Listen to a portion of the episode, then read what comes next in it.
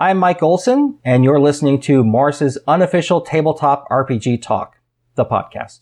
This podcast is sponsored by the Garbin Street Iguana Clinic. With world-class veterinary consultants, Garbin Street Iguana Clinic is by far the best and most well-known iguana clinic in the 16 duchies. In a recent survey, one out of one respondents were unable to recommend another iguana clinic. The Garbin Street Iguana Clinic for all your iguana medical needs. Iguanas only, other reptiles need not apply. All the tabletop role playing news. We aim to amuse and we aim to enthuse. And Morris's unofficial tabletop RPG.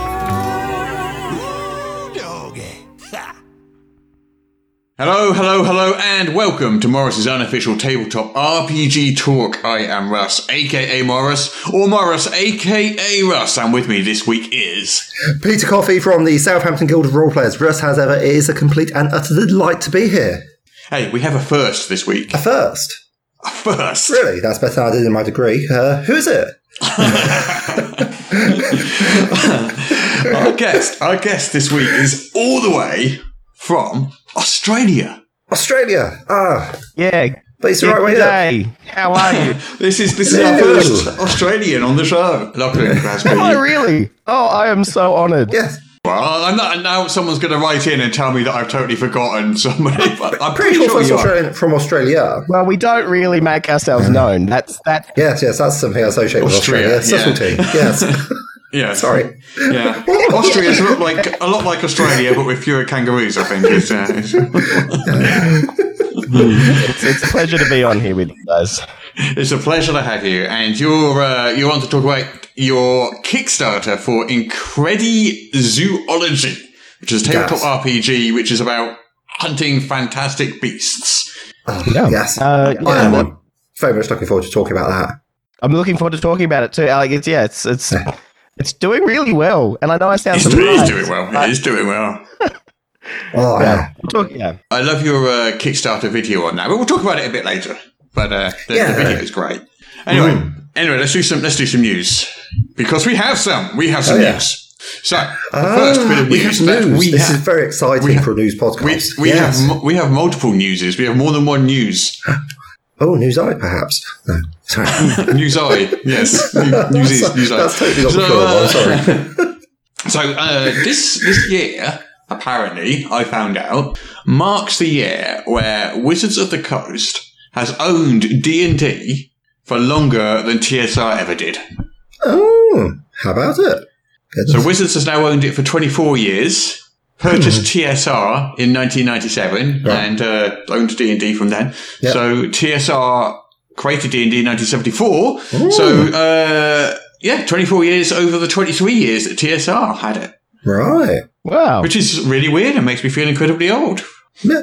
Maybe that's because you're incredibly young. That's- No. yeah, I didn't. I didn't actually realise that at all. But uh, on on Twitter, Matt Forbeck mentioned it. Yeah. Just, just pointed it out that as of this year, Wizards has owned D and D longer than TSR did. Hmm. Yeah, because you kind of think of those first well twenty three years. I guess it's a kind of like monolithic period that went on for ages because they were before you know D and D was launched Yes. before I was born, obviously. So anything that happened before I was born hmm. obviously went on forever. That's just how time hmm. works. Mm. It's just basic logic and physics, Yeah, isn't it? absolutely. Yeah. yeah, that's that's exactly Absolutely. how time works. Yeah. That is exactly how time works. Yeah. So, Yeah. We've all but, agreed you know, it's just this, it's yeah, just a that's weird. right. Hmm. Yeah. it's just a weird little perspective kind of thing. That I think. Yes. I wonder if they'll do like a, like it's a weird anniversary to celebrate. Hey, so like I wonder if it's going to and be like alternate cover art because we've owned it longer than the previous guys.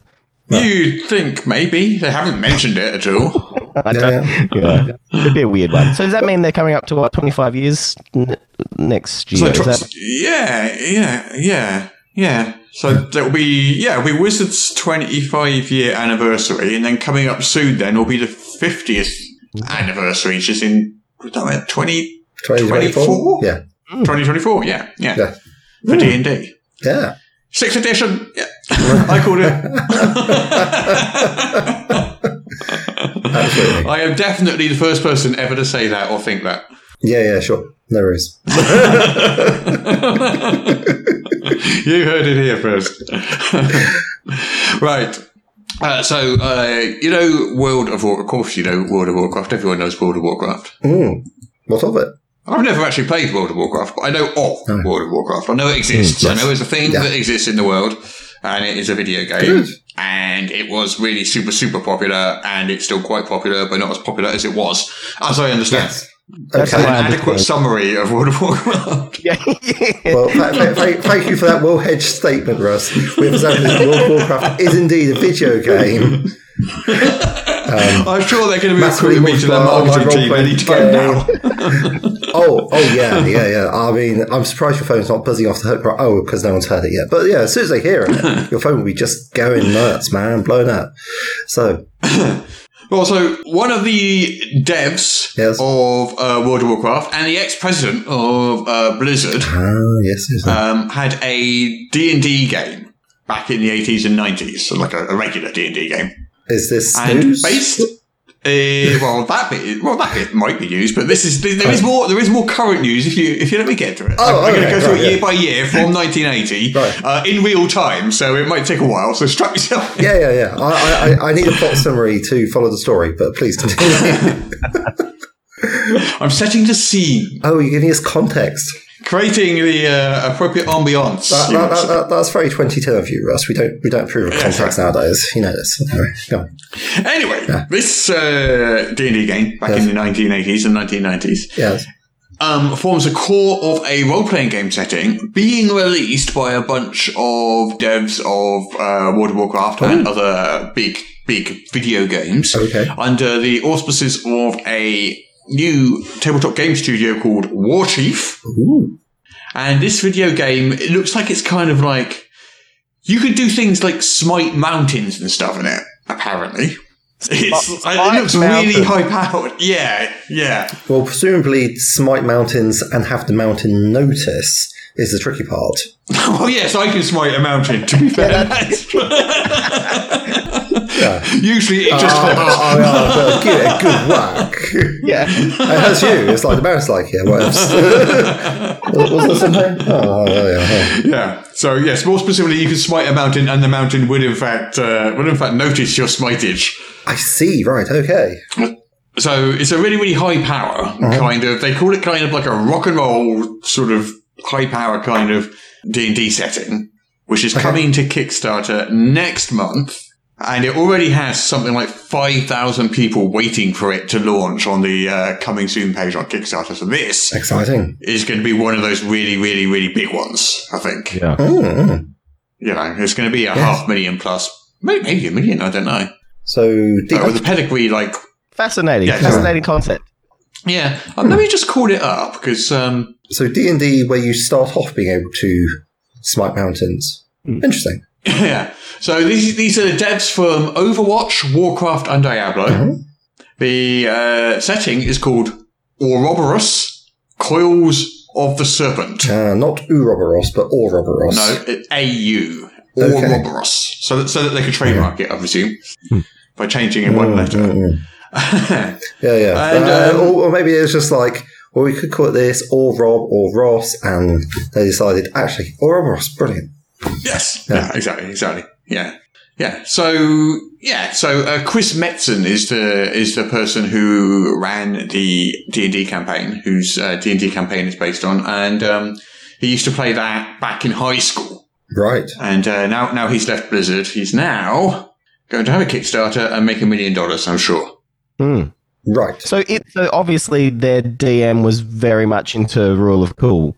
Uh, if I guess so. that I was guess so, something yeah. yeah. That's what I'm getting. Um, So the the actual realm, the land, is called a law brand.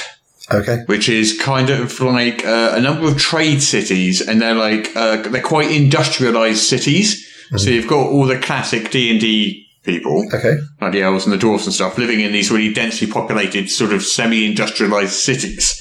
From what it looks like, so there's a lot of social pressure, and there's a lot of music and uh, self-expression, and a lot of sort of really high-power stuff going on. Mm-mm. Interesting. It's looking interesting. The art is amazing, but I'm not surprised by that. Mm-mm. Yeah, there's this uh, gorgeous city piece actually here. Yeah, well, April the 20th is when that Kickstarter launches. April 20th. And it's going to be massive, I'm telling you now. It's going to be massive. Certainly enjoying a lot of brand name recognition. Hard to argue that. Okay. Hey, so Roll20, Yes. you can beta test their mobile companion app. Oh. So this is a smartphone app that links in with Roll20 and it manages your character sheet and makes dice rolls. No, handy. Yeah. At the moment, it's only for 5e, Yes. no other system, but I Oh, yeah. assume that it will be expanded at some point. point, and it's Yeah. still in development, and uh, only pro users can um, can beta test it. Okay.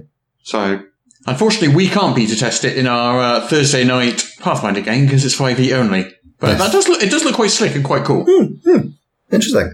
Yeah, And it it's looks a quite- good idea. I'm glad, I'm glad they're doing it. That's a good Yeah. idea. Yeah. Because I tend to find, even though I've got three monitors here in front of me, Mm-hmm. I still tend to find I run out of screen space when using Roll20. I'll put my character sheet on one and I'll have Zoom on another and I'll have something else on another. And having, just having like my character sheet on a, on a little app might be, might be quite useful. Um, cer- certainly got some potential, uh, especially like if people were to move to an in-person game and actually having access to a character sheet that they've developed on the app would be pretty good. So yeah, Hmm. there's a lot of there's a lot of potential in technology. I feel in role-playing games, and we've really seen a lot of development over the past year or so for obvious reasons. Yeah. Hmm. hey, you know what, Peter? Well, I think you should go to hell. Oh, charming. Because I've got this nice chap called Dante who would be quite happy to take you on a, on a tour, you see.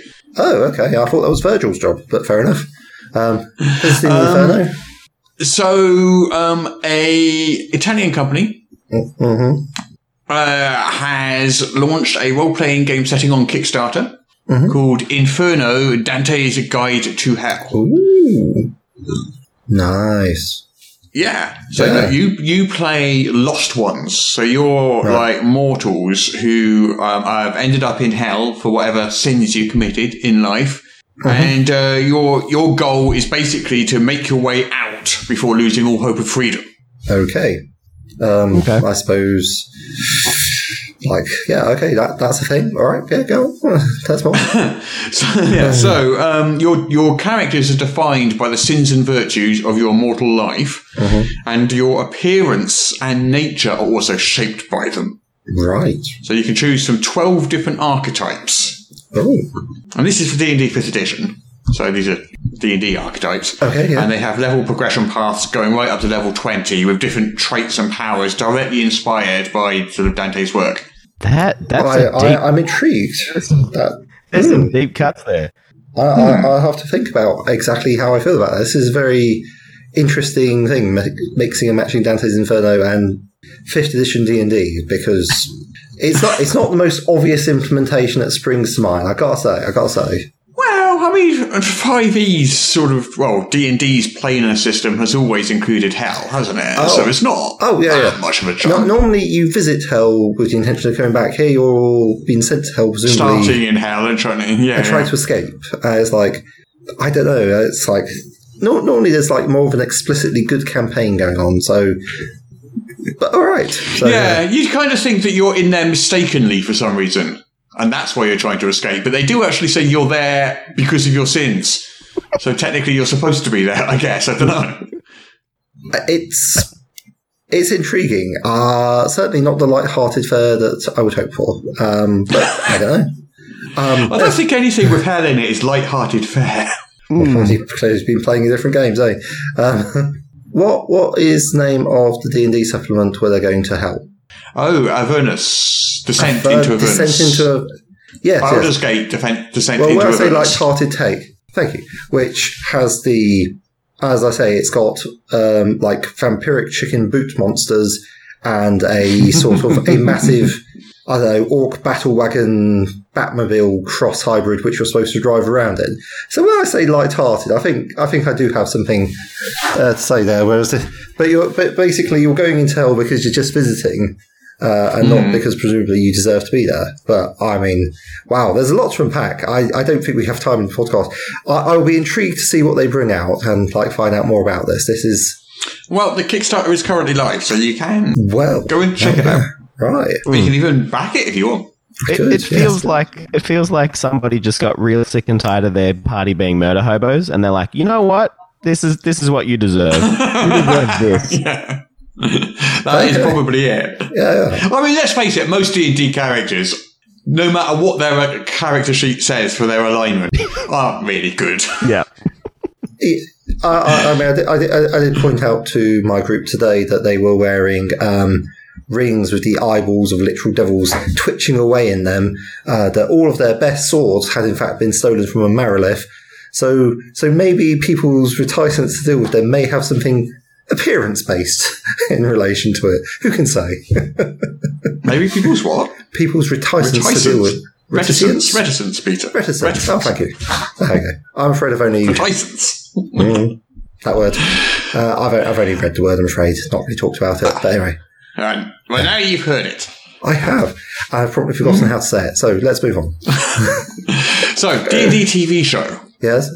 There's some news. Is this Some an actual solid news about the D&D TV show. We don't have the trailer for the announcement for the teaser, you're saying? No, You're saying we have- actual news. Interesting. That's a bold new strategy.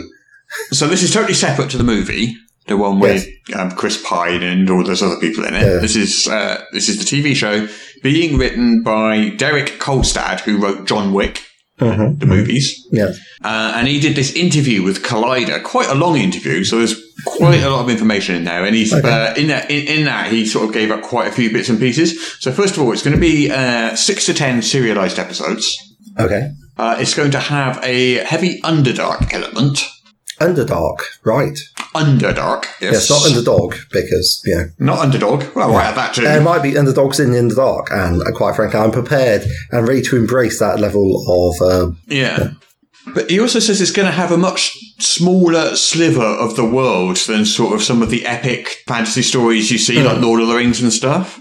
okay. So it's, it sounds like it's going to be a more a smaller, more more more personal kind of story rather than a great big hmm. world spanning epic. You travel across the entire world Interesting. kind of show. Yeah. Yeah, it's it's interesting. He he says he he, he talks a little bit about sort of like the meta story of D and D. Mhm. Uh, and he says he doesn't want to set it like right in the middle of like the D and D mythos. He wants to set it at the end. So everything that you know of in D and D has already happened, Okay. Right. Yeah. and then with this TV show, you're going forwards. Ah. Breaking new ground. Yeah, basically, yeah. Hmm. Yeah, but he uh, he he, uh, he he compares it to First Blood, as in in- as in scope, not as in the, the the story he's telling. But you know, like how the first Rambo film, First Blood, is a really small story. Right. Okay. Li- yeah. literally, yeah. just in terms of scale, he's talking here, Yeah, not in terms of tone or anything else. Just Which in terms of scale, it's So the first Rambo film, which I've only seen parts of due to various timing issues, uh, there's a veteran of, I think, the Vietnam War who is having understandable mental problems. There's like some sort of issue with the local law enforcement, and he is busy outwitting them. Uh, so it's all basically confined confined within the same town. Is that is that the sort of metaphor he, the analogy he's trying to yeah, on? it's kind of like confined in the same hmm. town. It's just the story of one person just kind of trying to get by, rather hmm, than hmm. traveling across the world and saving the world or anything, or or fighting terrorists or anything like that. He's just trying to just trying to survive, isn't he? Like, I don't know whether it's just because it's alliterative or euphonious to my ears, but like D and D Deadwood springs to mind, and I'm suddenly thinking, oh yes, okay. Yeah. Oh, that, Yeah. that, that excites I, me, I, actually. I, I, I would watch the hell out of that. I mean, that's maybe Yeah. not what he's offering, but that's what springs to mind. I don't know. Well, you know, uh, you know, I think you know he's, he's saying he wants to keep the story intimate. Yes. Six to ten episodes, Yeah. Okay. set in the Underdark. Possibly, it sounds like it could be fun. Yeah. Yeah. That that sounds like it's managing expectations and keeping things achievable. Yeah, Uh, because like not everything needs to be Game of Thrones, and yeah, sort of um like a like a low scale fantasy would be quite quite nice. Yeah. Where but I guess that also means you don't have to spend tons of special effects money on dragons and beholders and tons of really, really epic scale monsters as well. That helps. Well, you know, for every ship in the bottle episode, you could always splurge, couldn't you? Come hold a rocket, say, Hi, I'm Zafar. You may have seen me in such things as My Guide to Everything, Mm. Waterdeep Dragon Heist. I don't think that Xanathar actually wrote that guide to everything, quite frankly. I have my doubts. What excites me about Derek Kolstad, uh, direct Derek Kolstad, is that he handles lore really well. Like, like the John Wick has so much lore Yes. throughout the whole thing that I Oh. totally because when somebody says, "Oh, it's at the end of all these etho- you know years eras," that's the word I was looking for. Um, be kind of suspicious, but he would be mm-hmm. able to handle it and pull it off. And so I'm He actually optimistic. talks a little bit, bit about that in, in the interview, and he hmm. talks a little bit about how, you know, like in the first Star Wars film, they mention people like Jabba the Hutt, hmm. but you don't actually see him hmm. unless you're watching that extended edition with the weird CGI insertion. But originally, you don't, you don't see him. So it's just kind of world building that's kind of done off camera. Yes. And he does quite a lot of that, I think, doesn't he? So he'll, people will, will refer to things that you don't necessarily see, but it Yes. gives you the illusion of a much bigger world without having to actually show it to you. Yes, uh, elusive storytelling by alluding to things. Uh, you let the reader or watcher's mind create something in its place, and that is obviously going to be more satisfying to people. Uh, excellent example, of course, includes John Carpenter's The Thing, where due to the limitations of special effects, just refused to show the monster, and that ended up being a much scarier movie because you're like, oh, it's so horrible, and your mind fills something in with whatever scares Yeah. you most. So that's pretty cool. Well, that's the class, that's the classic thing with ghost um, ghost films and ghost ghost stories, isn't it? The less you see, the more scarier it is. Well, certainly it sounds like this, uh, David Kolstad. Well, uh, I do remember John Wick having quite a lot of illusion, as in the characters just accept that whatever they're doing is perfectly normal, and they don't see Yeah. a particular reason to explain it to you. They're just like, this is a thing we're doing, like we do every day. And meanwhile, the rest of us sitting for going, what on earth are they doing? What's with the gold coin? what? What? What? Um, I, I personally love that because that sparks my imagination, and Yep. that is, yeah, a lot of fun for me. Anyway. Yeah.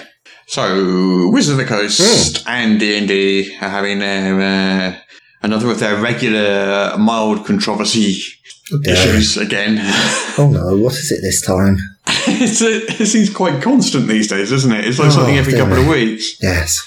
Um, Goodness. So this one is uh, one of the Oh. authors. Yeah, it's Candlekeep Mysteries, isn't it? Yeah. Yeah. Yeah. so did you want to talk about it then? You've heard about this, so I don't have to keep talking, and everyone has to keep listening to my voice. Uh, well, I, I mean, uh, have you have you heard of it, Lachlan, as well? Yeah, about the editing controversy. Is that what? Yeah, yeah. Yeah. They- uh, one one of the authors uh, wrote seven thousand four hundred words for the Candlekeep Mysteries, which is Yeah. So this is this was Briefly. Graeme Barber, yeah, yeah. known as uh, Panzer Lion and Yes. uh, POC Gamer Online. Yes, yes, and that, so you know, seven thousand four hundred words. That's like a fairly decent chunk of text. And they talked about it, and they were very excited. And then it was reduced to what five thousand eight hundred. Basically, it had thirteen hundred words cut out of it, which is that's a lot. That is a lot of words. I mean, that's not really piece. the issue. I mean, that's that's kind of fine. I mean, when I edit stuff, I cut a lot of stuff and don't use a lot of material. Sometimes that that happens. Yeah, yeah. Uh, think the uh, the thing he's more complaining about. Um, Yeah. His adventure is the Book of Cylinders, by the way, in, in that book. Yes. If you uh, if you if you have it. Oh, oh, yes, Um, but, but but but if you cut out thirteen hundred words, you're you're inevitably going to lose some of the author's meaning. I feel. Yeah, I mean, his complaint is there was no. He found out by surprise Yes. after the book had been released, and uh, there was no kind of interaction or no no communication about this. Yeah. And he was left in this unfortunate position where he was talking on interviews and podcasts and things About like the that, adventure he wrote. which didn't actually resemble the adventure that was in the book. So, yeah, for instance, it- he didn't describe any particular race of frog people as primitives or savages, and yet hmm. both those descriptors are being applied to them in the book, and the Yeah. the plot is not the same. So and that seems that's like not quite that's that's not quite true. Um, Okay. I don't think they used the word savages. Uh, primitive, Oh, refer- primitive, uh, referred to referred to the housing, the houses, the huts Ah. that they built, not not the people. Not that that makes it a lot better, but um, I'm just saying. I, I, that's I'm the just going off the, the in. author's complaints because that's what I, I haven't actually had a chance to read Candlekeep Mysteries. Yeah. but that is the author's complaint, and it's like it's not a very nice word to. to uh, like the author feels quite strongly about it. So again, it's the sort of thing that you say, well, you know, could you cut some of your word count down, maybe. And it just, it's a, it's a lot of words to take out of a piece, uh, especially, and with the meaning changed as well. Like if the word's been taken out, it's like, uh, you expect the author to sign off on something with as large as that, I feel. I don't know, Russ. You're you're you're more of a publisher than I am. Um, generally speaking, no. You don't need the author's permission to do don't- something you like you that. You, you, you bought you bought the work, but Hmm. I would say it would be courteous. But I think um, in this particular case, it's more important to Hmm. check in with the author because Wizard of the Coast have been making quite a thing about recruiting a diverse group of people to write Yes. this book for a specific reason because they want diverse voices in the book. The thing was about the voices of these diverse people. So therefore, when you're altering, so if it was just a standard, you know, adventure written by someone like me, just some middle-aged white guy, you know, uh, uh, as, as a run of the mill, it wouldn't matter so much. But because they're, they're recruiting these people in order to accomplish that specific goal, Yes. Then changing what they said Hmm. to reflect a different outlook on diversity is not an okay thing to do. Yeah. It, it sounds like Does that it's- make sense? No, no, I, I'm following. I mean, there's, so there's a number of issues to unpick. There's the like massive changing of an author's work with no re- referring to the author, and you might argue that falls under well, you're a freelancer, just deal with it. But that ignores the discourtesy, and I feel courtesy is important. Um, there's the changing of the words, and again, well, Wizards are patron, and they can do what they like. And if they want to change it from one story to another, that that is within their purview. Uh, of course, legally, yeah. yeah, yeah, Legally, le- they can do le- that one, legally, not, yeah. We're not talking about the law here, are we? We're talking about. And, Well, and then- ethic- mm-hmm, mm. like I'm like ethically, like they, they just there was such that the big focus on making no race particularly evil or good, and then and then like one of the um, and moving away from calling them races as well. Yeah. yeah, and, and one of Barber's complaint is literally that the UNT, yuan-ti, and the like, I've never actually used The state in people. but yeah, that, that they've just been stripped down to an evil race who do evil things, and I think that's that, that's another one of the big, big issues. Yeah. yeah. Yes. And, and there is the issue of like, apparently this is an anti-Semitic trope describing people in disguise as snake people. And like, wow, th- these Nazis are surprisingly imaginative, but holy, like, somebody needs to pay attention to this because this is like, wow. Uh, yeah. So it's all, it's all, it's all, it's all very icky. And I mean, it's looking like a bit of a pattern really because Orion Black has to effectively sink their career with, you know, D&D. Like, they're not going to be employed by Wizards of the Coast again after what they've said about them, right? Which I'm just going to go out on a limb here and say you have to feel really strongly about it as a freelancer whose entire, like, professional reputation depends Yeah. upon not complaining loudly about your bosses. And then we've got this, and like, this isn't even the, like, we've talked about other stuff, so it's just, ah, dear me. It just seems like, why are you hiring these people if you're not going to pay a blind bit of notice to what they're saying? Yeah. Yeah. Yeah. Yeah, and that's that's that's that's that's, That's that's, what it boils my, my to. position on it too. Yeah, yeah, yeah, hmm. yeah. If you're gonna if you're gonna go out of your way to make sure that you're hiring a diverse selection of voices, you have to listen to those voices. Otherwise, what are you doing? Yeah. Like, why are you wasting everyone's Otherwise, time? it's just a promotional strategy. Yeah. Yes, Yeah. yeah, yeah. I don't know. Is it is it blackwashing? I don't know. How would you describe it? It's not Yeah. greenwashing. I mean, that's the environmentally friendly. I think thing, also it's it's probably important to say there's probably no deliberate malice involved in this at all. It's mainly just kind of tone deafness, I expect. I, I wouldn't I wouldn't thought anyone's anyone's sitting there with this Machiavellian plan or anything like that. Well, well th- th- like that's good to a certain extent. In like they're not actively trying to be awful, but sort of in some ways makes it worse in that they know there is a problem. They're taking steps to address the problem, and then there are steps to address the problem are showing that they're not interested in changing. If it feels like I was just like. I, I, I'm, I'm just at a loss for words at what they were not thinking. Playing Wizards Advocate for a bit. Um, it, it. I think though they are I really. see what like- you did there. That was Thanks. uh, that was smooth. um, you know, they are at the forefront of this conversation though about how to handle real world issues in a in a in a post um, especially with everything in America last year, because that's really what brought everything to the forefront. Yeah. And they are really they're they're the most public profile of of fantasy dealing with this this magnitude of um, diversity and representation. So until those processes settle down and they they've got those processes nailed, I think we are going to see this for a little bit. Um, But yeah, it is. It's Yeah, I, I mean, I do understand what you're saying, but in a situation where small RPG people, and like small in RPG thing can mean just one person, are talking about, well, I need to hire, not yeah. get the service off for free, a cultural consultant to make sure I'm doing it right. Like Hasbro, who owns Wizards of the Coast, probably has the money to put a cultural consultant like to like have a flick through and say, "Oh, guys, maybe maybe you should have a think about this sort of thing." You know, Good point. Well, in their case, they didn't even need a cultural consultant because the original writer of the adventure could have told them that, well, but they didn't communicate with. yeah, yeah. So And it's like that. It's just this. It's just this lack of thought. So that seems like a systemic problem. That seems like a sort of a management problem. It seems mm-hmm. like there's some. It, it, it's not like individual people. It's just like just this persistent belief that actually we're not doing anything wrong, and that to me mm-hmm. is very worrying because it's it's that sort of like you know just an acknowledged. Uh, the, the, the lack of acknowledgement that you might be doing something wrong is the sort of thing that's going to keep on leading them to keep on making mistakes.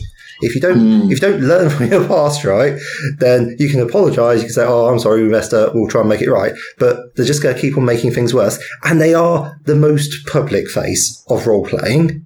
So I would prefer, for my favourite hobby, not to be associated with the sort of people who think that sort of thing is okay to go on.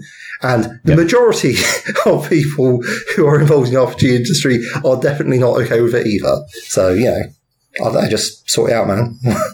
Hmm, yeah. like, get right. You know, it's, try, try being, try being better. How about that? Hello. anyway, should we move on with the news? We So, should move on to the news, yes. Critical Role. Yes. They've announced a prequel novel hmm. Okay. featuring the twins Vex'ahlia and Vax'ildan. They have apostrophes in the middle. I think I've said those correctly, Are you a critical role fan? Look. I have watched it. It what? Yeah. Do the name sound about right? Because we don't know. I don't. I don't watch Oh it. yeah, but, well, yeah, it sounds okay. Okay to me. Um, Hey. there's, there's people at home shouting, going, "No, Yeah. Oh, we're, we're sorry. We we we we, we we don't uh, Very sorry, sorry, we're talking yes. about. We're very old. Okay, moving on. um, so it's, it's, it's a prequel story. So um, it's the backstory of those twin characters who were played on uh, Critical Role by Laura Bailey and Liam O'Brien. oh, exciting. Uh, after leaving the unwelcome refuge of Syngorn, the twins become entangled in a web spun by the Clasp. And for the first time, Vex and Vax find themselves. That really sounds like a brand of. Um, shake, you know, Shake and Vac. Do you remember that? Uh, right, Ve- Vex and Vax. Yeah, okay, so it's sort of off-brand shake and vac that you get from the pound shop. Right, right, yeah, yeah. with. Or Vex shake and bake. Vax find, find themselves on opposite sides of a conflict that threatens the home they have carried with each other for years. It sounds like the sort of thing that if you're a big fan of Critical Role, this could be a very exciting book. I'm pleased for these people. Like, this sounds like it's going to kick ass, so enjoy. Yeah, There's, So there's- there was a. Are you, do you know the video game Warframe? yes, I do actually. Okay, Um, I it's don't. But it, it's a it's a free to play. It's a third person shooter with a lot of procedural generation. Um, Right. There is a story. Um, there's a leveling up system, and you can upgrade things. It seems like a very effective time sink. Uh, science fiction. Yes. so a game designer called Spencer Campbell Yes. Made a RPG, tabletop RPG, inspired by uh, Warframe. It was called Frame. Okay. And it was um, put on Kickstarter. Right. And then it, the Kickstarter campaign was cancelled two hours later Oh. Wow. Okay. because the online Warframe community Yes. apparently found out about the Kickstarter and began harassing him. Oh. Okay. Wow.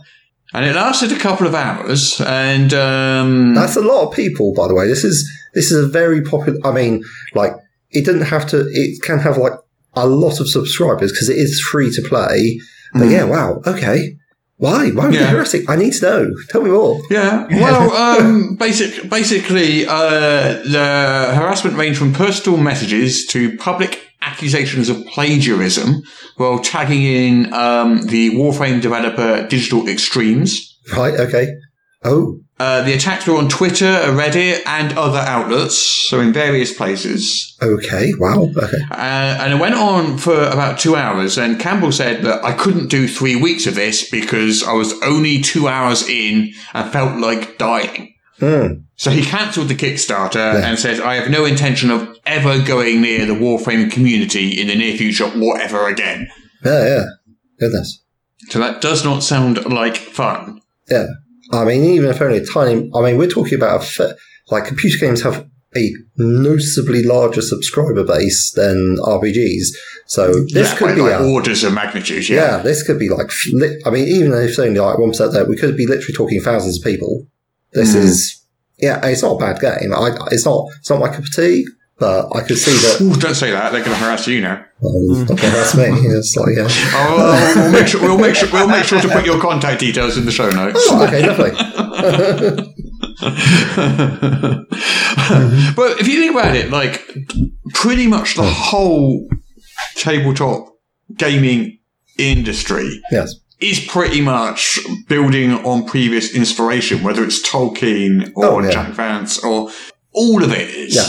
Like, Oh, yeah. I mean, that's just how, this is how culture works. You build on Yes, what came before. yeah. Yeah. yeah, Yeah. yeah. Yeah. So, uh, you know, what, what he was doing was not something even vaguely unusual or out of the ordinary or unethical or anything. It's just what, it's just how it works. Yeah, like- get inspired by things. And, and this is sort of mind blowing for me. I mean, are they upset because he was doing an RPG of their favourite game? Because most fans would be like absolutely stoked.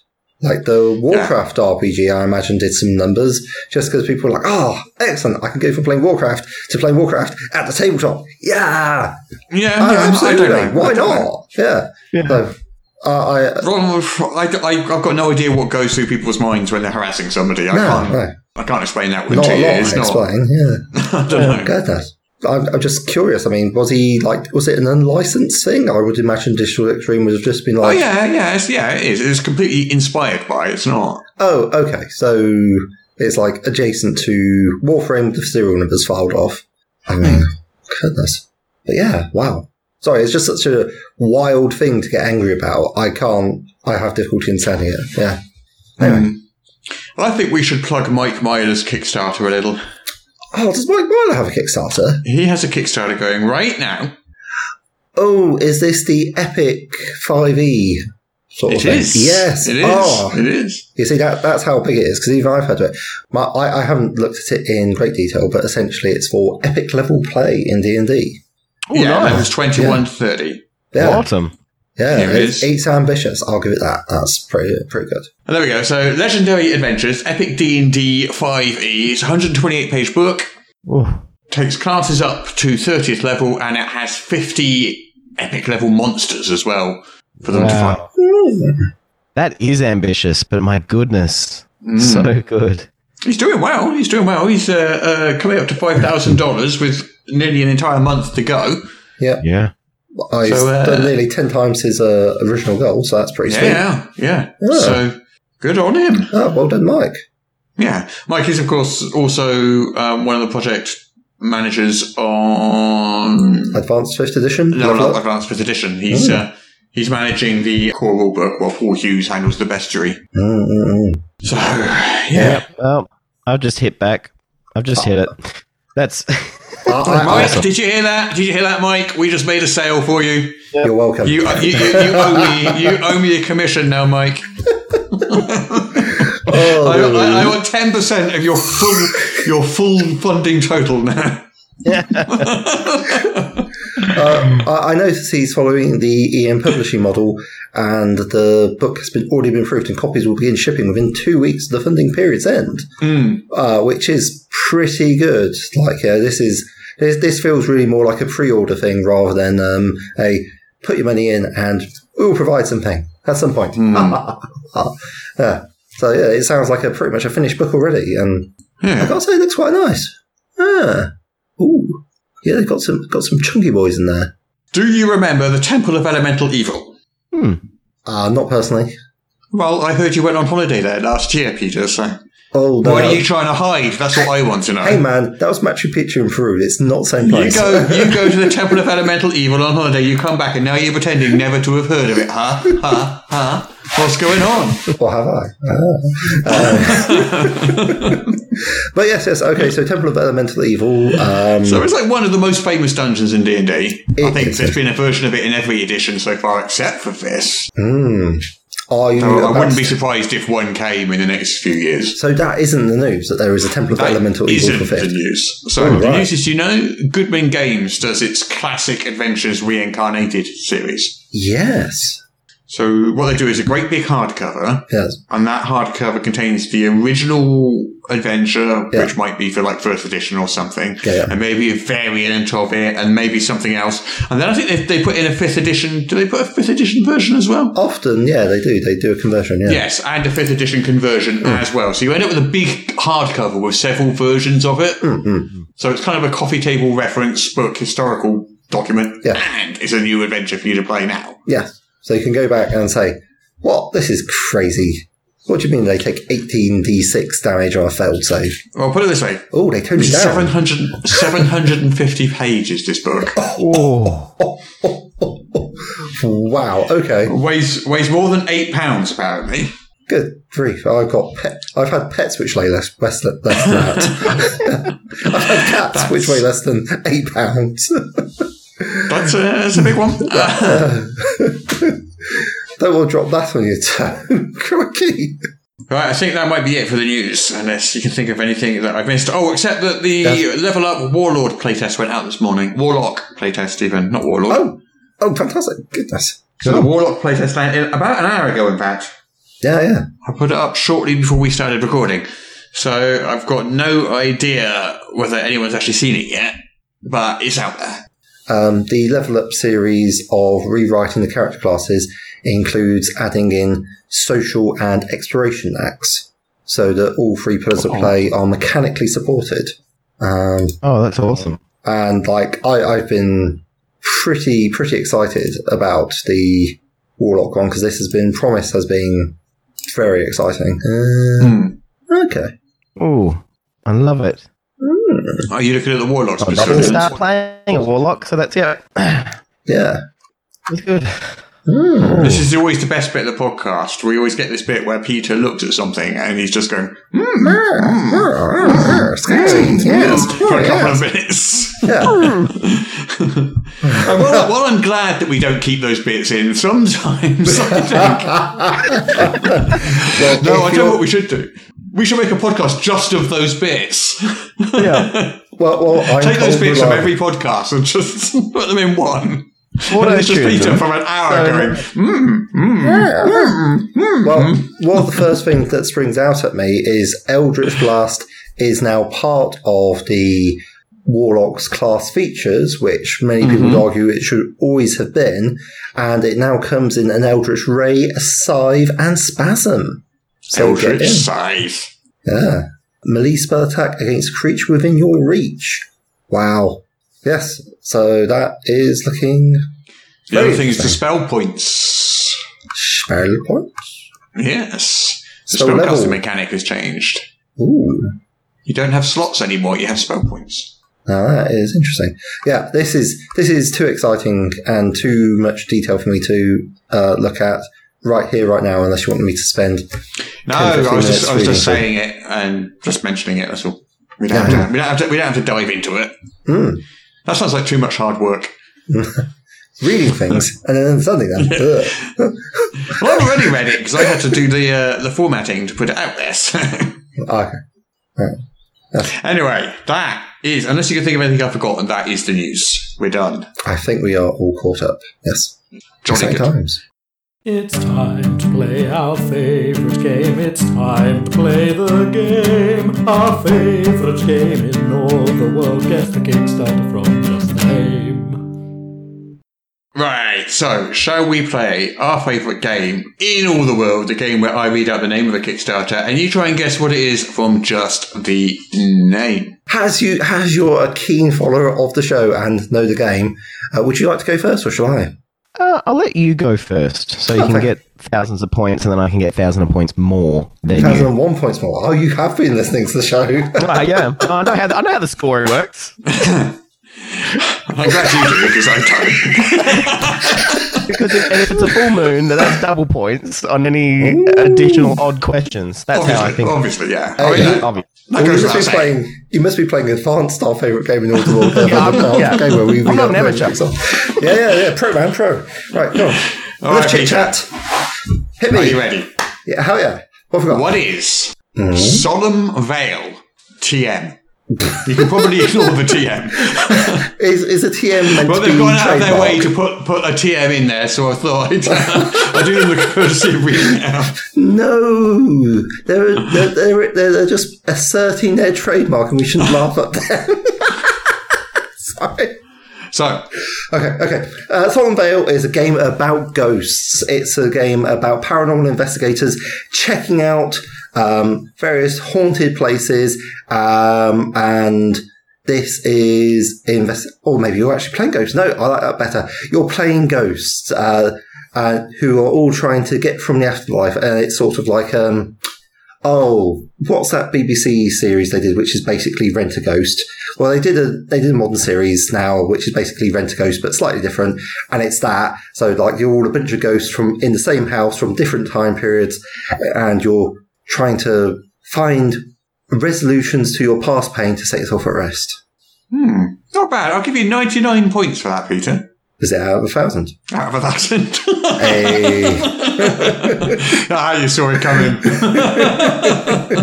Damn you all. I think you were on the right track at first, and then you talked yourself out of it and went off in a different direction. So, uh, Yeah. this is, is an original system, and it's a it's a big book. It's a 320 page book, and it's a narrative folk horror RPG Oh. set in the 1970s England. oh. So it's inspired by Witchfinder General, Blood on Satan's Claw, The Wicker Man, Children Right. of the Stones, all those 70s folk horror kind of uh, TV shows and, um, and and films. Wow. A narrative game with a 320 page rulebook. Yes, yes. This sounds yes. like quite the beast. It does sound like quite a beast. Uh, so it's from uh, a company called uh, Dirty Vortex. Mhm. It's doing quite well. It's uh, it's done fourteen thousand pounds with a five thousand pound goal. Nice, nice. Yeah, that's about what I can tell you about it. Uh, I mean, Yeah. like, I, I, I kind of summarised it. It's a narrative game, 1970s England, folk horror, and supernatural. Uh, it's, a, it's, a, it's, a, it's a target market that knows what it likes and then came Yeah. for it. Yeah, why not? Yeah, it's cool. So twenty dollars for a PDF, Mhm. or thirty-five for the softcover, or fifty for a hardcover. Hmm. Uh, and it's English like or is it not made in England? Uh, well, it's priced in dollars. Yes, It's set in England. yes. Yeah, no, it's uh, it's, it's in dollars. Uh, Los Angeles, California. There we go. Oh, okay. So the Los Angeles take on English folklore. I guess, unless it's somebody who moved there. I don't know. Yeah, it's entirely possible. I hear people do move countries. Right, Lachlan, Yes. are you ready for your turn? Go on, I you got this. Yeah. Woo. Okay. What is wisp? Wisp. Wisp. Single Wait. word, uh, they're tricky. You got it. Wisp. Yeah, the single word is a hard. Hmm. Ah, something to do with will o wisps. I'm assuming. Maybe you, uh, maybe you play as maybe someone lost following a will. No, that's too obvious. Maybe you, you're a, a will o wisp that has to guide someone through a, a bit of a, a marshland type thing. That's the whole game. And I'd say it. It sounds like an original system. Let's go an original system. That's my guy. It's a will o wisp. You play as a will o wisp, guiding someone, and it's an original system. Not bad. So it's uh, it's a two-player RPG. Nice. It is an original system, as you said. One player plays a will o wisp. Mhm. The other Okay. player is a lost mortal. Lost Mortal. Hmm. Okay. I like those two words in the in combination. And it's uh yeah, it's a two player RPG. It's got cards, so it's a mm-hmm. card based game. Also has oh. coins involved as well in some manner. Oh. Uh, yeah, not, not a bad guess at all. I'll give you mm. hundred points Cool. out of, mm. out of hundred and one for that. That's not bad at all. Mm. Oh, yeah, Nice. sounds cool. Yeah. Hmm. Right, Peter, you ready for your next one? Yes. Hit me. Okay, this one is okay. Sorry. No, I'm not going to do that one. I, I don't even know how to say it. Um, let's go with this one. Sorry. basic basic rule: if you want, if you want, if you want your uh, Kickstarter n- mentioned in this game, try and make sure I can pronounce it. Okay. I mean, yeah. right. What is uh, Cerebos, the Crystal City?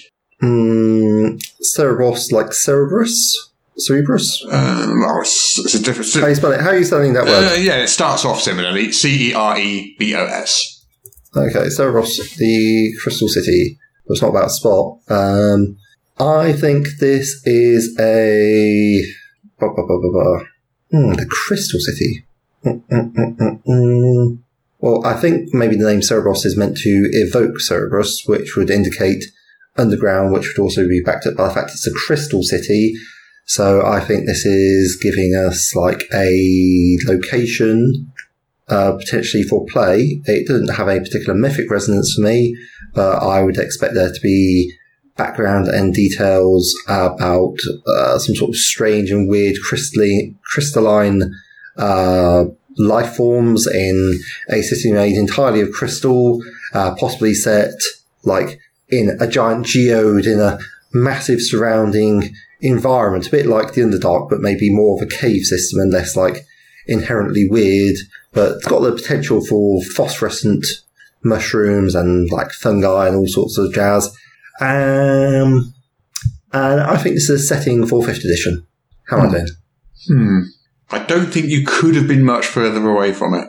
Fair enough.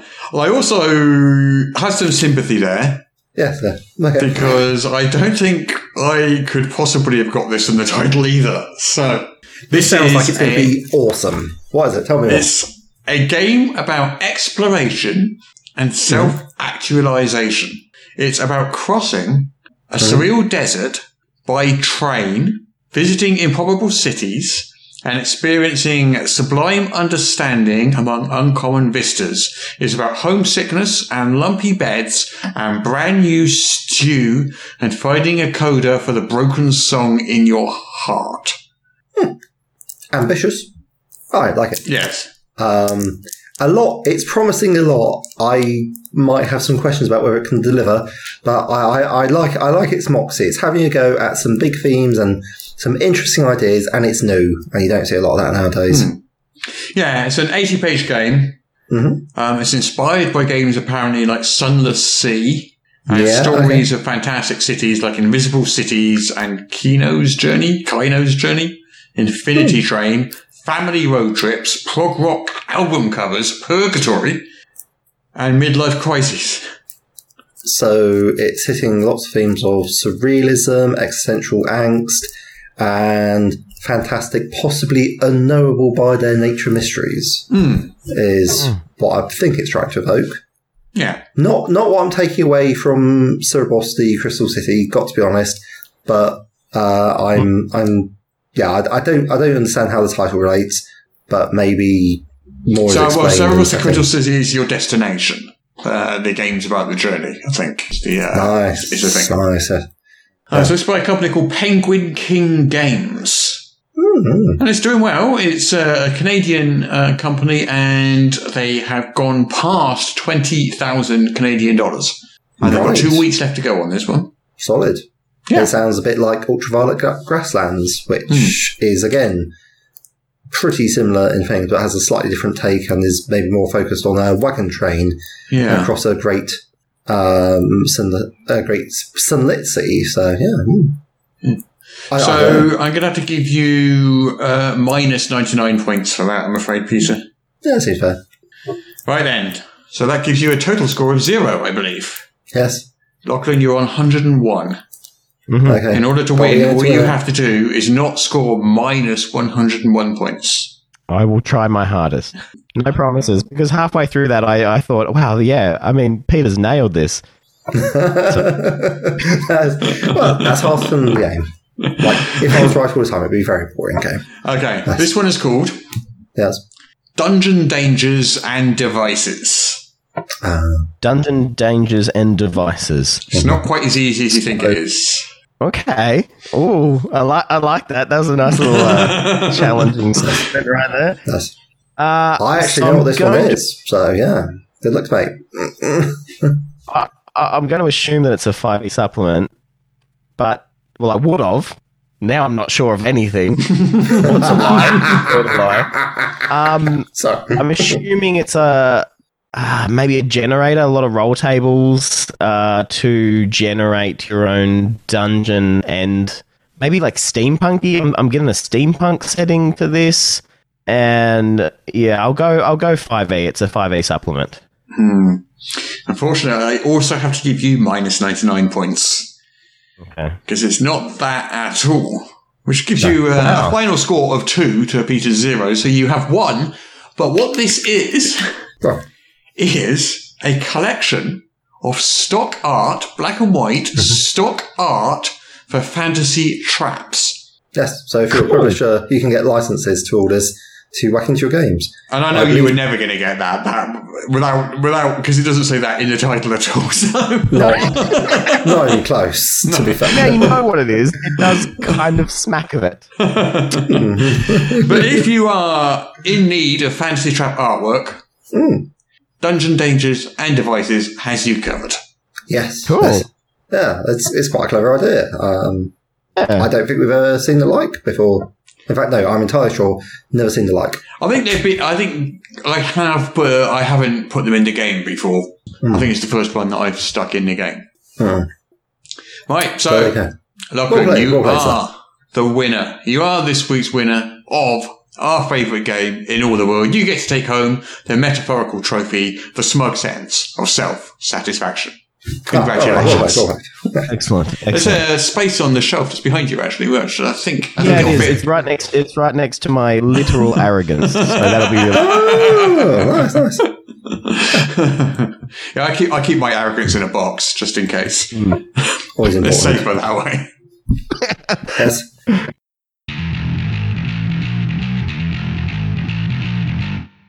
Say, that's a nice looking horse you have there, Benny. Thanks, Bert. After poor Bessie died, I uh, needed a new steed.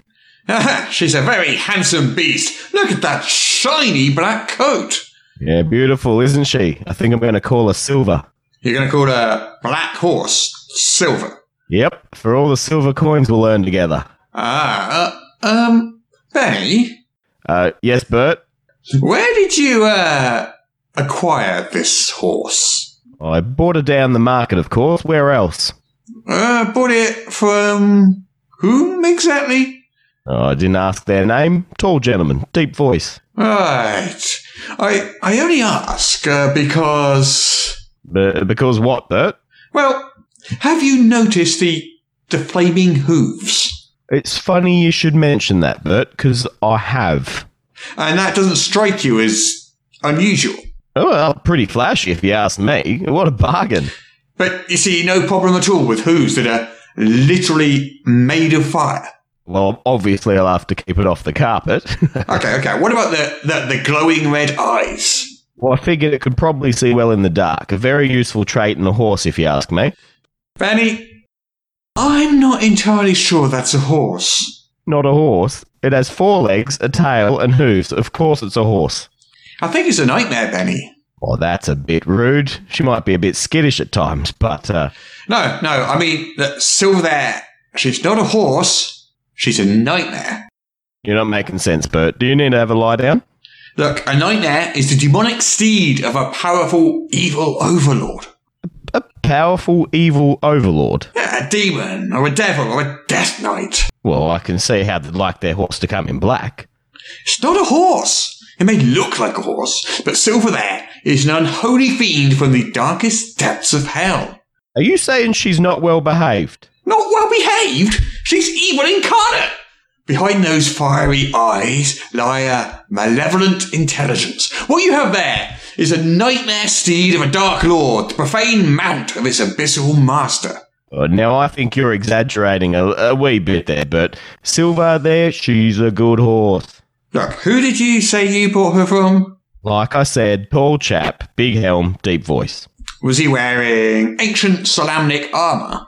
Now you come to mention it, yeah, I think he was. And was his armour blackened and scorched as though in a cataclysmic fire? Yeah, that's the chap, you know him. And his eyes, were they tiny pinpricks of flame in a skeletal head? You do know him. Benny, you have just bought a nightmare steed from the infamous Death Knight, Lord Soth. No, I haven't, have I? I'm afraid so. Though what this portends, I do not know. I know what it pretends for me. I'm off down to the market. What, to return the horse? No, no, there was a nice chap called Hades with an adorable dog for sale.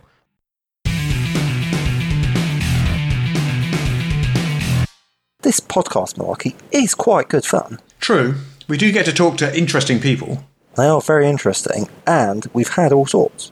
Big names, old and new. But how do we know who to talk to? Well, sometimes our patrons give us suggestions. What? So we try and get the people they want us to talk to on? Oh, yeah. Oh, that's a pretty sweet deal. Yeah, and obviously they get the fullest version of the podcast. The fullest, they do. Yeah, yeah, you know, all the funny stories and random jokes and digressions. Really? People are missing out on those? Well, they're not news, are they? Oh, come on, but they're some of my favourite bits. How can you avoid missing out? Ah, well, that's easy. Uh, so just become a perfectly proper podcast patron. Perfectly proper podcast patron. What? How? Well, you head along to patreon.com slash Morrus and subscribe there. Oh, well, how much does that cost? $50 a month? You'd think. I mean, it's certainly worth $50 a month, but Oh, no, just a dollar. Is it? Mate, that's like 25 cents an episode. Yeah, it's good, isn't it? Ah. Huh. Patreon.com dot Morrus. M-O-R-R-U-S. M-O-R-R-U-S. Cheers. I'll check that out.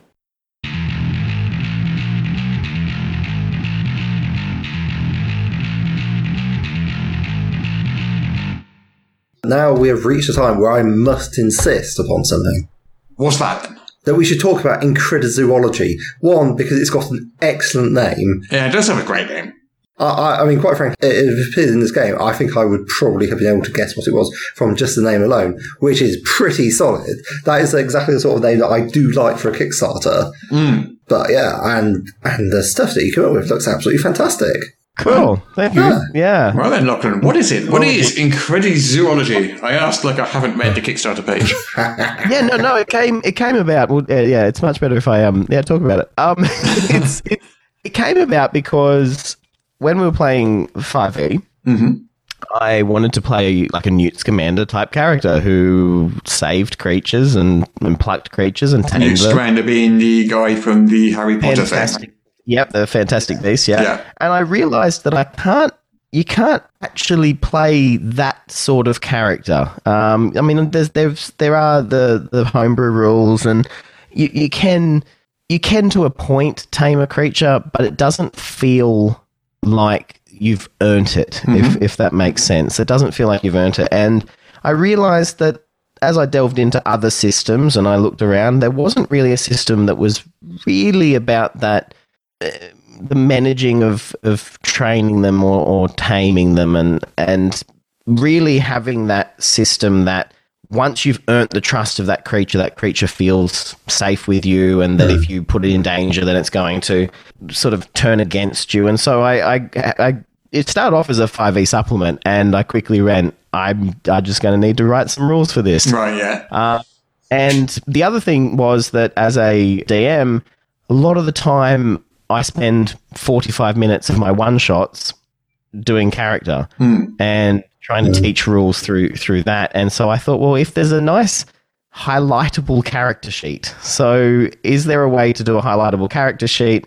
And so one of the core core features of Incredizoology is a like a character guidebook that is fully highlightable and with a skill tree. There's like a double page skill tree, and instead of leveling up in this game, you learn up. So downtime is uh, spent on rolling learning dice and trying to get a threshold in which to learn that skill. So Yeah. everything is it comes around that that central core mechanic. Um, there's uh, a, a clock that progresses, and as a team, you have to really um, time. Time becomes a resource in this. And so, when if you want to spend three hours learning a skill, then the rest of the party sort of have to be like, yeah, okay, well, I can do spend three hours healing, or I can spend three hours. So, so rather than just having time to sort of manage what's on your character sheet, this this is actually you have to negotiate that time with your party Yeah. so that's that's sort of the core the core thing of it is that there's there's time there's a clicking a t- clicking clicking clock um a, yeah a ticking clock that's behind this whole thing because creatures don't stay in the one place either there's rules for how they move around and, Do, do and how creatures you, not stay in the one place, Hudson? No. Um, so that's that, that. Look, Incredizoology in a nutshell takes place in, in our world. It's set set in our world, but in uh, Euclidean anomalies, which are locally known as wilds, which are time you know pocket dimensions that have that have sprung up all around the world. Right. Uh, have been there for ages. And the creatures. This is why we don't have mythical creatures anymore. We only get very small sightings of them, is because they exist in these pockets. Right, right. So when you talk about creatures in this, you are talking about mythical creatures. You're talking about sort of fantastic creatures. Um, I notice you've got a, a sort of creature design system in there as well. Yeah. So- So, there's about uh, there's about thirty pages in the book dedicated to creating your own char- uh, creatures. Yeah. That essentially I went through. I taught myself so much about bio. I I, I spoke to so many zoologists, um, and went through. And so there is. It's broken into the different phylums and the different orders and the different classes, so that all of those features you can just mesh together. And there's no one class it's the skill tree is open to everyone, so you can be a hunter with a lot of trainer, or you could be a vet that's also a, an incredizoologist. And the incredizoologist has a skill built in that when you encounter a creature, they are actually rolling and making that creature as they're encountering it and trying to counter what's going on with it. So it's this dynamic um, conversation with the with the expedition leader is what is is you know my fancy name for the game master. um, so there, it's it's a lot. It, it is as a teacher. There is a there's a big part of me that loves gamifying learning, and I wanted something where the only option you know you didn't just feel like you had to kill it.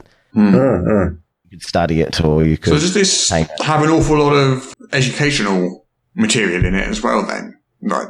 Uh, you- it's you meant- very it's it's it's very well hidden. Right, yeah. Very, because they, they, they um, are mythical and fantastic monsters. yeah. Yeah. Yeah. Yeah. So there's a lot of real world, like one of the, the phylums are all real world except for uh, the peculiari, and that's where I've taken and broken down Right. mythical creatures into smaller parts so you can stein them So, together. so it's more just kind of using real world terminology to describe Yeah. basically fantastical. And, and is, it, is it actually magical things or are they just unusual things? Are they? Yes, no, there, there's magic. There's there's magic in it, um, and they can be magical. They can have like, di- the different features of each creature uh, becomes their their attacks.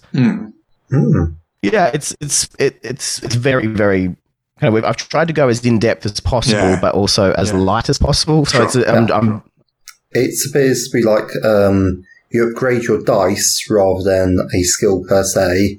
And I, I'm just having a quick look at the Quick Start adventure, which is Yeah. available from your website, incredizoology.com.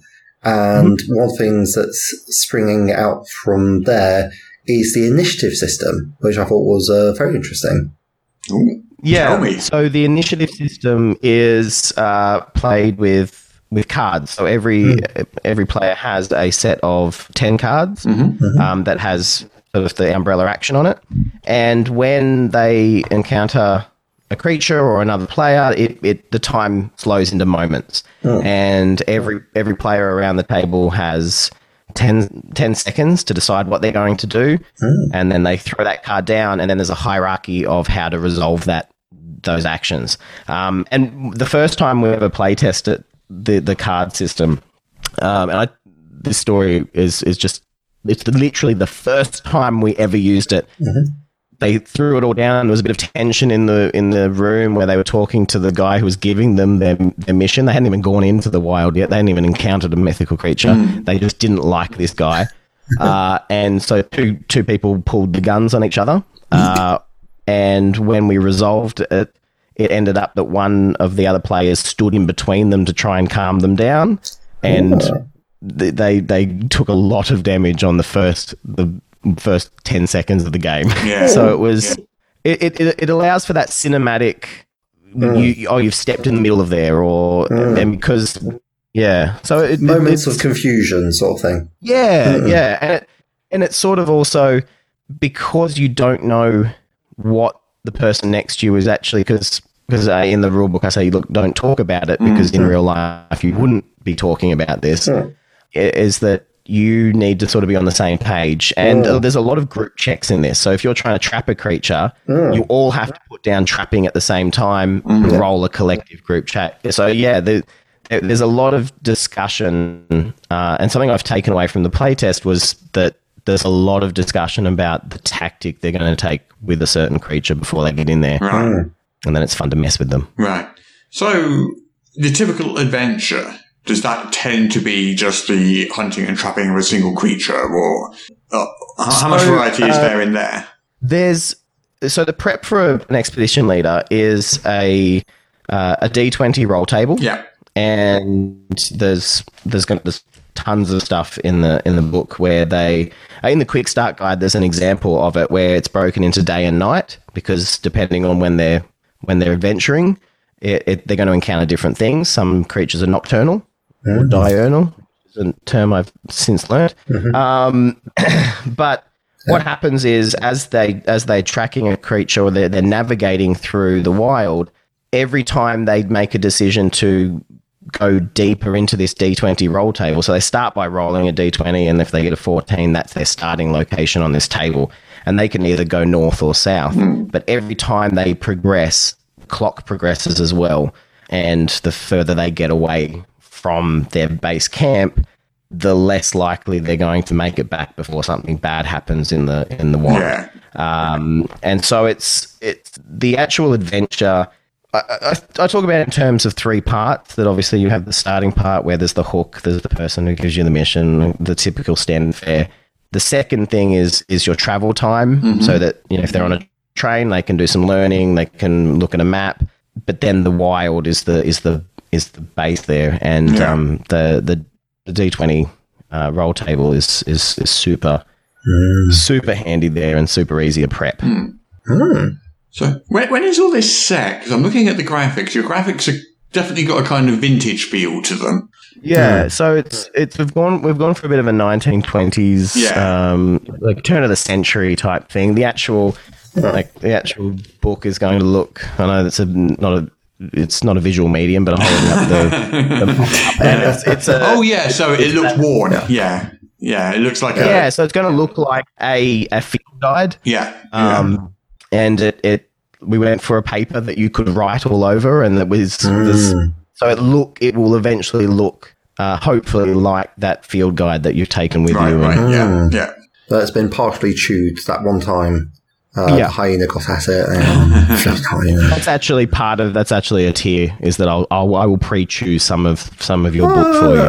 Oh, that's that's good. No one's actually yeah. taken me up on that yet. Oh, So Weird. I, I, I'm totally up for that. Yeah. Yeah. So let's, so let's talk about some of the monsters then. Some sort of more more unusual. What's the, what's the most unusual things that we might run into? So one of the one of the creatures that was created for the quick start adventure, which is set in central Queensland, um, is the Elkin Wolf, which was um, a sort of a, a bat type creature with. oh, Well, no, no, that's the that's the Echo that's the echo dog. I think we could end up calling it. Um, but the elk and wolf is essentially a wolf that's uh, part elk as well, so quite a big, Sliven elk has antlers, but also a wolf. but also a wolf. And Yes. that was and that was all randomly like though that and the the echo dog was just randomly generated with the with the system. So you're going to find a lot of weird. There's, I- there's a lot weird creatures here. I, I found some of the things uh, again, just like being glancing through the adventure, like the chestnut pegasi, which have been rescued from a racing stable in Britain, and that like just it's like yes, yes, there should be chestnut pegasi. Yes, we, we, we should have winged racing horses. That that seems like very yeah, that seems like a reasonable thing to have going on. Yeah, Yeah, we wanted to really create the fact that there is diversity in those, um, and you know, there's there's of course there's going to be black unicorns. of course Like there the, there's there's going to be these different creatures, and the and the like because we always talk about dragons as being different Mm. Yeah. with ge- in, in geography, um, but the the horses uh, that like we're having there's a setting uh, that is mentioned in the in the core rule book where it's a yeah it's a it's a protection wildlife. It's a wildlife protection reserve. So they just rescue horses mythical horses Yeah. um, so it's part of what I'm really excited about is seeing the creatures that people are creating um, with the system and the justification that people come up with why why that creature is is in that wild. Wh- what does it do? Yeah. So like, what's its place in the ecosystem there, sort of thing. Yeah, yeah, Yeah. So that's a typical adventure then. Can you just sort of maybe sort of very quickly uh, just walk us through what a typical adventure looks like, like from start to finish? So uh, I'll talk about I'll talk about the quick start guide Yeah, because okay. I think that's a good frame of reference. Uh, so in that one, it starts with them at a at a station. Yep. uh, a train station. They've they've received a letter. Um, they saw a poster wanting farmhands, and uh, so they've they've all turned up at the same time. That's why they're here on this train station. Um, you would give them then maybe some time to introduce e- each other and and uh, have some time there to learn a skill maybe. Um, the quick start guide, oh, it's worth mentioning the quick start guide is designed that you could read it from start to finish. Uh, we took a lot from the um, Jaws of the Lion, the way that they teach the game through the actual game. So it introduces mechanics as it goes. Yeah, I like I like uh, quick starts to do that. Yeah. And once that happens, then they enter the wild. And once they enter the wild, you're resolving these encounters. I get. I guess the way I'm not really um, saying a lot with my words because it's 3 a.m. here. Um, so I, Oh wow! no, no, no, no, no, I, no, I love it. I love it. I'm, I'm um, it's again, the typical adventure really is about the unexpected, and that you can encounter a like a chestnut pegasi, and that that's going to change the way you use your your resources. Maybe you're going to use a trap on that, but the thing you're actually going out uh, there's this, there's risk and reward really here. It's like, do we go deeper into the wild, but then we're, oh, it's going to be nocturnal, and we know there's a dragon around, uh, and that might push, like in the quick start guide, when you go into night, you might encounter that dragon the next time. So the adventure is really about exploration and the trade off of how much do we actually push for the exploration, and how much do we go back to our base camp, and then it's it's resolved with fulfilling the contract or fulfilling the the needs of the Incredizoological Society hmm. or so it, it and also there's a lot of paths here. I've included a, a like a code of a code of conduct that the players actually fill out as a team to go like this is who we are as a team, this is why we do what we do. And if your if your group wants to just be a group of ruthless hunters who go into the wilds to, you know, make a safari there, you can. But the oh, idea Oh, look at Peter's face. I, I, I, I feel you're describing the, the exact bad guys from every children's movie I ever saw as a child. these, these, these, these are not the heroes of these. and small No. children should be foiling them with unlikely Yes. schemes. I, uh, sorry, Yeah. that, that's my take on it, but please continue. no, but that's that. That is actually the feeling that I'm I'm really going for here. Is the hmm. fact you yeah you can be the hunters, but the, the creature's not going to go easy on you, hmm. and There's going to be people trying to. It, it is a very brutal system. I will say that that Mm. you know every if if you roll for an attack, that attack is going to hit. So you actually have to think like in that moment, like, oh, I know this, I know they're going to shoot at me, so I better actually dodge out of the way or, or, or hide. Um, so you're actually having to preempt a little bit what they're going to do. Uh, but yeah, no, I, I really wanted to capture that. If you want to play as bad guys, go for it. Mm-hmm. But the real joy here in this system is for those people who who want to tame it, earn its trust. Mm-hmm. Um, because when you tame a creature, it has a taming threshold. So it's same as when you learn- learn and level up, it has a taming threshold that you have to spend a couple of days, and there's different levels of of taming. So it might be skittish around you at first, but then it actually like it'll nuzzle you occasionally for food. But if you look at it or walk away, and then mm. right up to it will let you pat it and come when called. If you if you really love pets, then this is an amazing game for you because you're going to make a lot of pets. Yes. Um, include uh, out of the most unlikely monsters that you can come up with. I, I personally would be looking forward to taming a land shark. Uh, I called him Bitey. yes. Yeah. So. Dear. so, so, so you said earlier that um, originally um, your sort of inspiration for it was you, you you play games and you found that the games didn't really support that mode of play very well, and originally you wanted to do it in five E. So that's is that kind of like you've always wanted to play this sort of uh, like in five E. It would be kind of like the Beastmaster type of character, I guess. Is the is that, is Yeah, that been I- your your thing? Yeah, I, I like, but I like the idea too of of morally that that maybe I, maybe I just don't want to kill that thing. Right. Maybe like maybe I want to relocate it Hmm. because ma- maybe there's not really that. That, that was really what, and the more I talked about it with other people, they were like, "Yeah, actually, why why isn't like why don't we have a system somewhere? Because it isn't for everyone. Like this is not a system for people who want to be great adventurers who go off, you know, No. Thwarting thwarting the powers of evil. That's not what this is at Yes, all. this isn't a game for people who want to like slay the dragon and rescue the princess. They're there to move the dragon away from populated areas so they can appreciate it when they go on safari as it soars majestically in the sky, far away Yeah. from all these people. Yeah, that's exactly. Mm-hmm. yeah, Yeah. and so it's I'm sure. I'm sure Smaug would really have gone along with that. yeah, and that and, and, and that is that is that is a big thing I've, I've built into the system too. Is that you know some creatures are going to be really hard to do that, Yeah. so you're going to have to be prepared. But again, I think But I don't part want of it. to. Mm. Yeah, Ah, come on, Smoke. can't make We've got a sheep. and and that is that is I think at the core that is what what this game is about is is that idea of you know some fights are unwinnable hmm. that hmm. you are going to have to really kind of because that this is the sort of thing that people who are dealing with animals eh, on a daily basis they they deal with. Like if their behavior is out of control the big questions that have to be asked. And i and i one thing as a as a teacher too is that increasingly we are losing that that connect to the power that animals actually have how powerful an hmm. animal can be.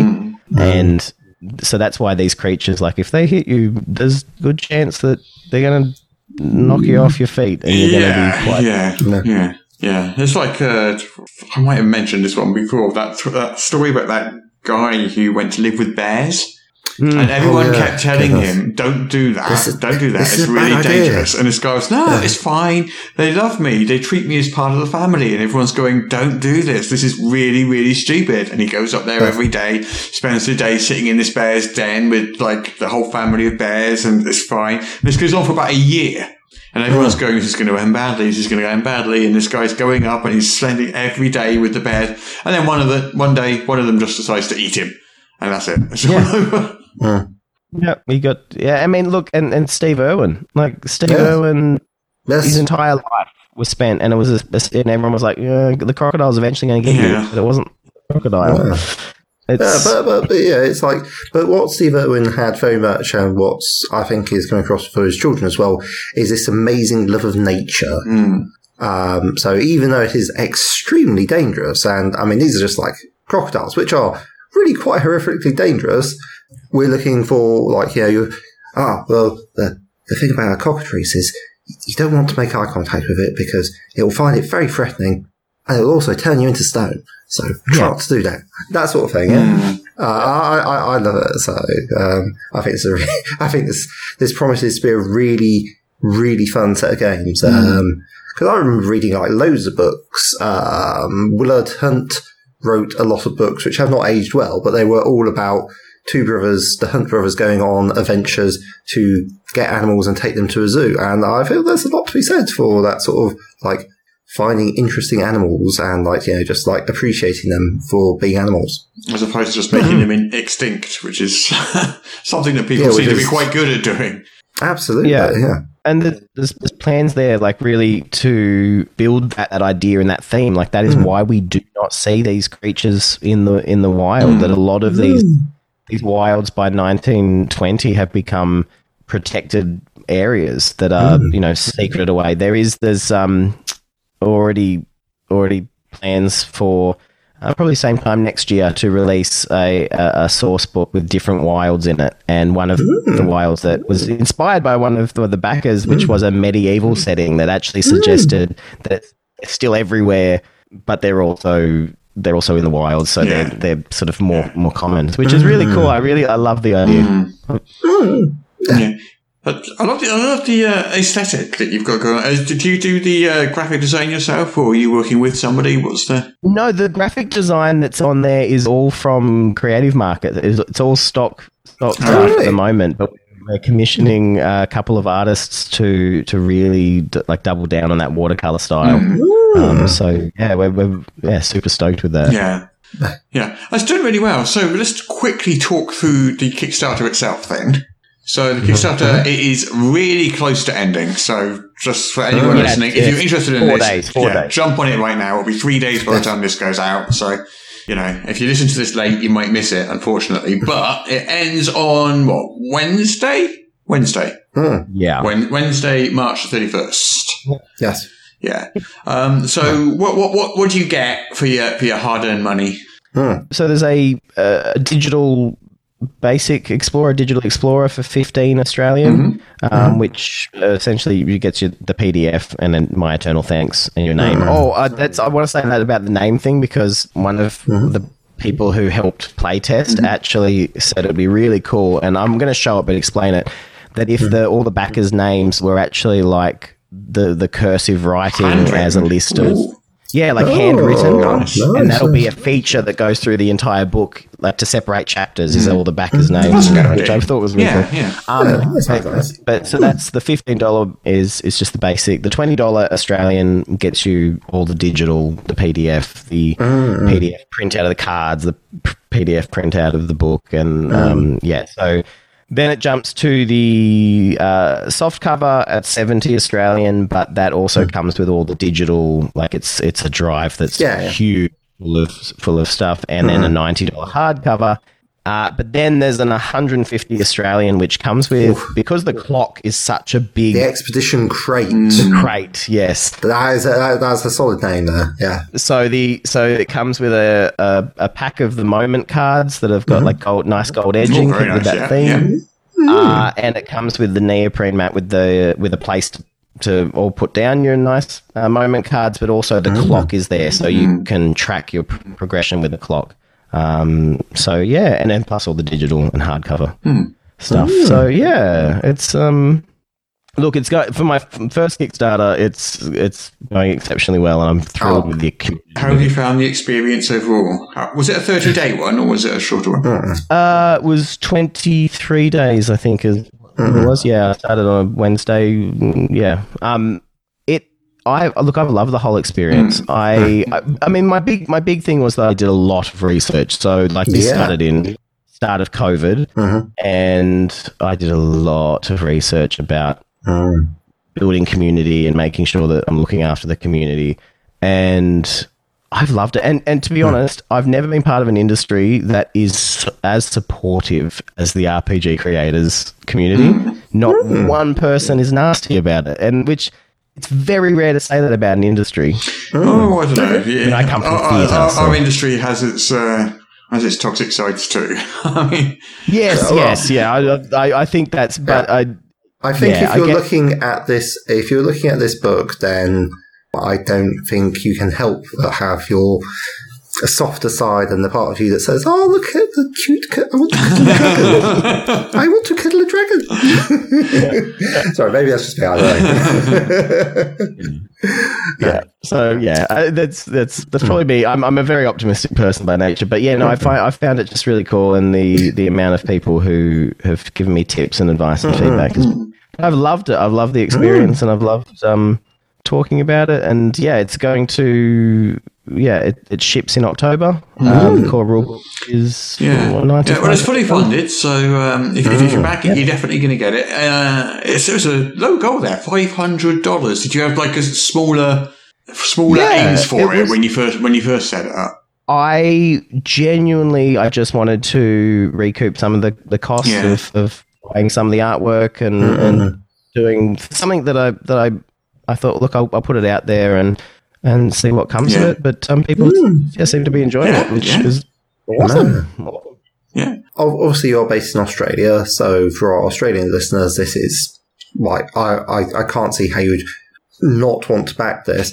But in terms of things like international shipping, I noticed you said shipping is handled Shipping by and- Burble. Yeah, uh, Blurb. So yeah, books are Blurb, sorry, my bad. Yeah, printed by Blurb, um, and Blurb has locations pretty well everywhere. So shipping from them directly is super easy and super cost effective, which so which is why which is why it's it's probably a little bit more um, normally than a normal uh, hardcover or soft cover. But the I, I just wanted to put the shipping all in the Yeah. in the one, make it super easy yeah.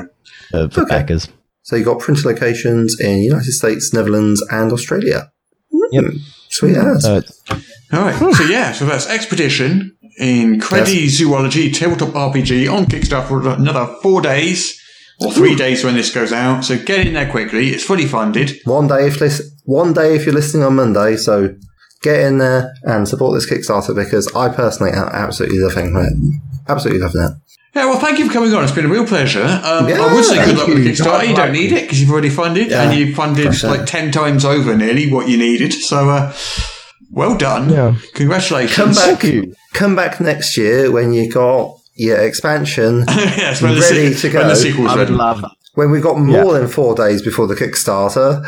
yeah, yeah. No, this is this is. I'll, I'll definitely tee, tee it Yeah, up. we squeezed um, it in just in time there. So, yeah, Yeah. good lad. Yeah, Uh, brilliant, But, brilliant um, stuff. right. Look, it's been wonderful. I, I've Oh, to, thank to talk to two such heavyweights of the industry. Is really, really, but no, it's, it's been fantastic, and uh, yeah, now I am going to. Uh, Peter's, uh, I'm going to call an ambulance for Peter now because he doesn't. oh, oh, bless you. Heavyweight of the industry. That's one, thank you. Uh, oh, yeah. it was genuine when I mass. told when I told my um my friendly local game store. I was like, yeah, this is this is what I'm doing, and they're like, oh, really? That's so you've made it. I was like, okay, cool. You, you, you haven't. It's true. You haven't arrived until you've been on Morrus's unofficial tabletop RPG talk. I think that's you true. heard it here first. Yeah. There we go. Yeah. If we say it, it's true.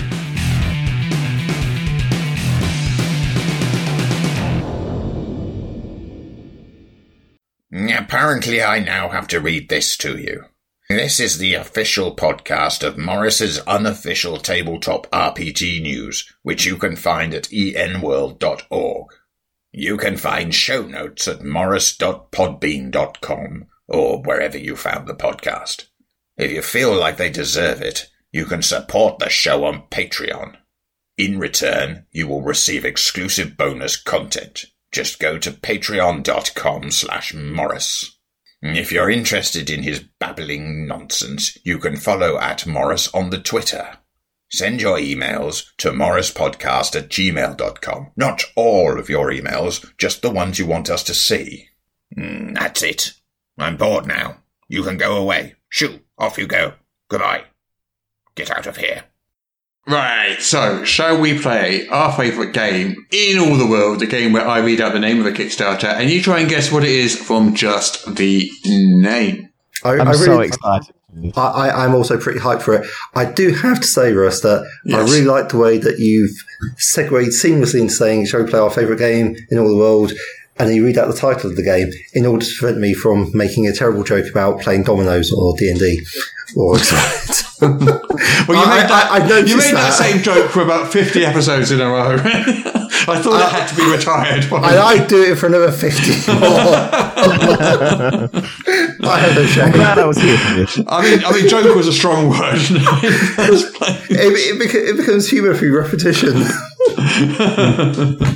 only works when, that, that only works when I do it. Oh, oh, wait, wait. Am I supposed to be making other people laugh? oh, I see where I've gone wrong.